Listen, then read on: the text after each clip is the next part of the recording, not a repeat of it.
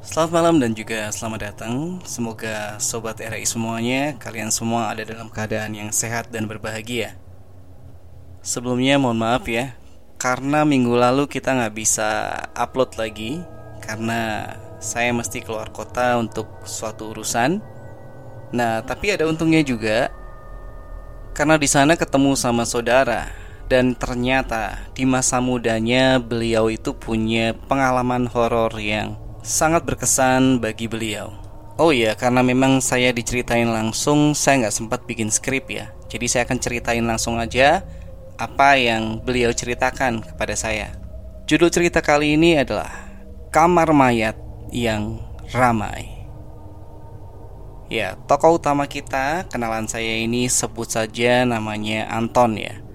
Pada waktu itu sekitar tahun 1980 sekianan.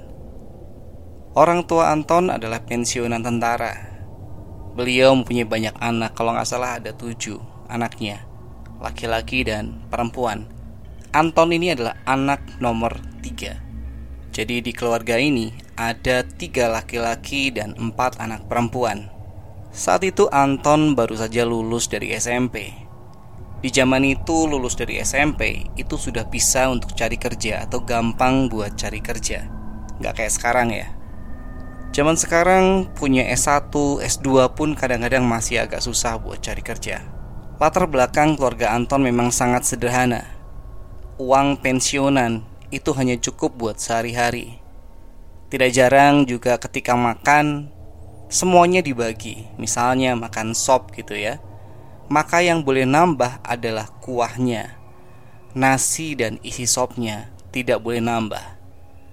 Pernah satu ketika Anton makan ada tempe di pinggirnya gitu. Maksudnya adalah untuk dimakan terakhir karena tempe adalah lauk yang enak untuk ukuran pada waktu itu. Bapaknya Mas Anton ini lihat, loh kok tempenya nggak dimakan? Mungkin nggak mau ya. Ya udah, diambil sama bapaknya. Padahal maksudnya Mas Anton kan dimakan terakhir ya. Tapi karena bapaknya tentara, Mas Anton ini memang tidak berani. Oleh karena itu, dia pengen segera untuk bisa cari uang sendiri, sehingga dia bisa memenuhi kebutuhannya sendiri.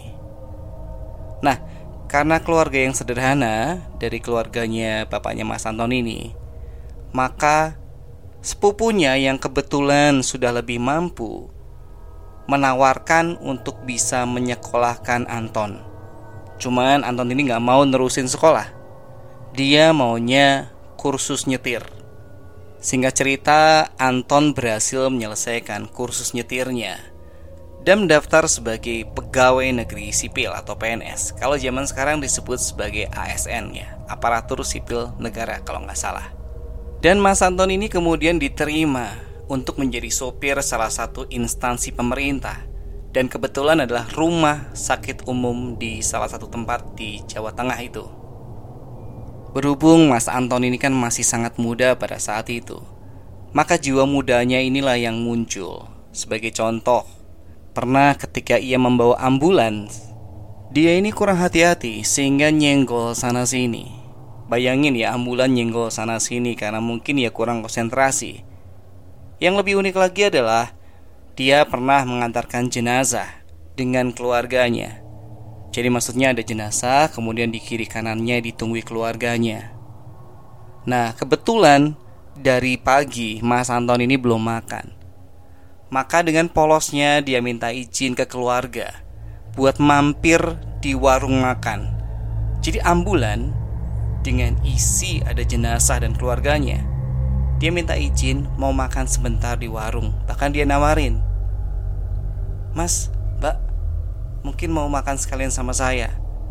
Ya tentu saja, namanya keluarga jenazah masih dirundung juga dengan duka, tidak akan selera makan. Kemudian Mas Anton masuk ke rumah makan dan memesan nasi rames. Sementara itu masyarakat di luarnya itu celingak-celinguk ya. Melihat kok ada ambulan Kok ada jenazah. Wah ini gimana nih konsepnya? Ya itu salah satunya. Jadi cuek gitu ya Mas Anton ini Nah kita masuki ke bagian utama Jadi pada saat itu ada sepasang pemuda-pemudi ya Yang pacaran Dengar-dengar sih ceritanya tidak direstui oleh kedua orang tua mereka masing-masing. Mereka pergi dengan motor berboncengan, dan naasnya kendaraan ini terlibat tabrakan, sehingga pemuda-pemudi tersebut meninggal di tempat. Mas Anton dan temannya, sebut saja namanya Ari gitu ya adalah yang ditugaskan untuk menjemput jenazah itu untuk kemudian dibawa ke kamar mayat untuk bisa dimandikan, dibersihkan, dan dipersiapkan dengan layak. Sampai di tempat kejadian perkara, udah banyak orang, kemudian pemuda dan pemudi ini diangkut masuk ke dalam jenazah. Tak luput dari perhatian Mas Anton bahwa ternyata korban yang putri itu berparas cantik. Setelah beberapa saat, akhirnya Mas Anton dan juga Ari dan juga jenazah pasangan muda-mudi tadi sampai ke rumah sakit. Kemudian diangkut ke kamar mayat. Kamar mayat itu adalah satu bagian yang paling ujung dari rumah sakit umum di daerah itu. Kalau digambarkan tuh kayak lab sekolah yang kuno gitu ya. Dindingnya itu kayak pakai keramik yang kecil-kecil gitu ya, warna krem. Di sana juga kalau nggak salah ada empat tempat untuk membandingkan jenazah, kemudian untuk dimandikan dan disimpan di dalam lemari pendingin. Nah, Mas Anton tadi cerita sama si Ari. Nanti kita lihat lagi yuk jenazah yang tadi, yang putri, cantik ya.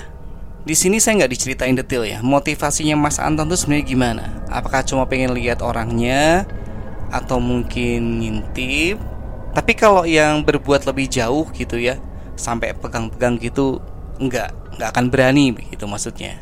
Meskipun demikian, saya mengingatkan ya sebagai sama manusia, kalau kita melihat jenazah atau korban kecelakaan, kalau kita memang tidak dalam kapasitas menolong, ya jangan lihat-lihat, apalagi memvideokan, apalagi memviralkan, karena itu sungguh tidak sopan. Termasuk dengan perbuatan yang kayak diberikan contoh oleh Mas Anton ini, Beliau juga mengatakan bahwa itu adalah kenakalan di masa muda yang tidak bijaksana dan juga tidak patut untuk ditiru.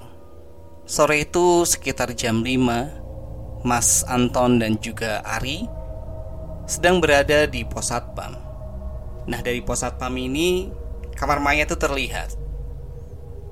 Nah, tampak oleh mereka berdua, bukan cuma Mas Anton, bukan cuma Mas Ari, tapi mereka berdua melihat berbagai aktivitas di kamar mayat itu.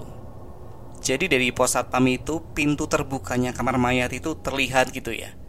Dan di dalamnya tampak kayak ada kegiatan gitu. Ada petugas yang bercakap-cakap mengerjakan tugas mereka, ada di dekat bak pemandian jenazah. Pokoknya kelihatan rame lah ada beberapa orang yang di sana. Nah, teringat nih Mas Anton dan Mas Ari mengenai penasaran pengen lihat lagi jenazah pemudi tadi yang cantik. Ya sekedar melihat seperti itu. Wahri, mumpung banyak petugas, kita ke sana aja. Kita mau lihat lagi tuh. Tuh masih banyak nung sebelum ditutup. Ayo. Mas Ari mengiyakan aja sehingga mereka berjalan ya dari pos satpam menuju kamar mayat. Belum juga mereka mendekat ke pintu kamar mayat. Betapa terkejutnya mereka berdua karena mendapati Kamar mayat ada dalam keadaan tertutup, bukan hanya tertutup, tapi juga digembok dan dijamin kiri, kanan, depan, belakang sudah tidak ada orang lagi yang beraktivitas. Mas Ari dan Mas Anton saling berpandangan sebelum akhirnya mereka ngacir. Karena mereka tahu yang mereka lihat tadi, aktivitas tadi, bukanlah aktivitas manusia. Dari situ Mas Anton belajar bahwa tidak boleh sembarangan, tidak sopan atau bersikap tidak pantas kepada jenazah sekalipun. Oke teman-teman, sekian cerita horor untuk malam hari ini. Semoga kalian terhibur. Sampai ketemu di cerita berikutnya. Selamat malam, selamat beristirahat.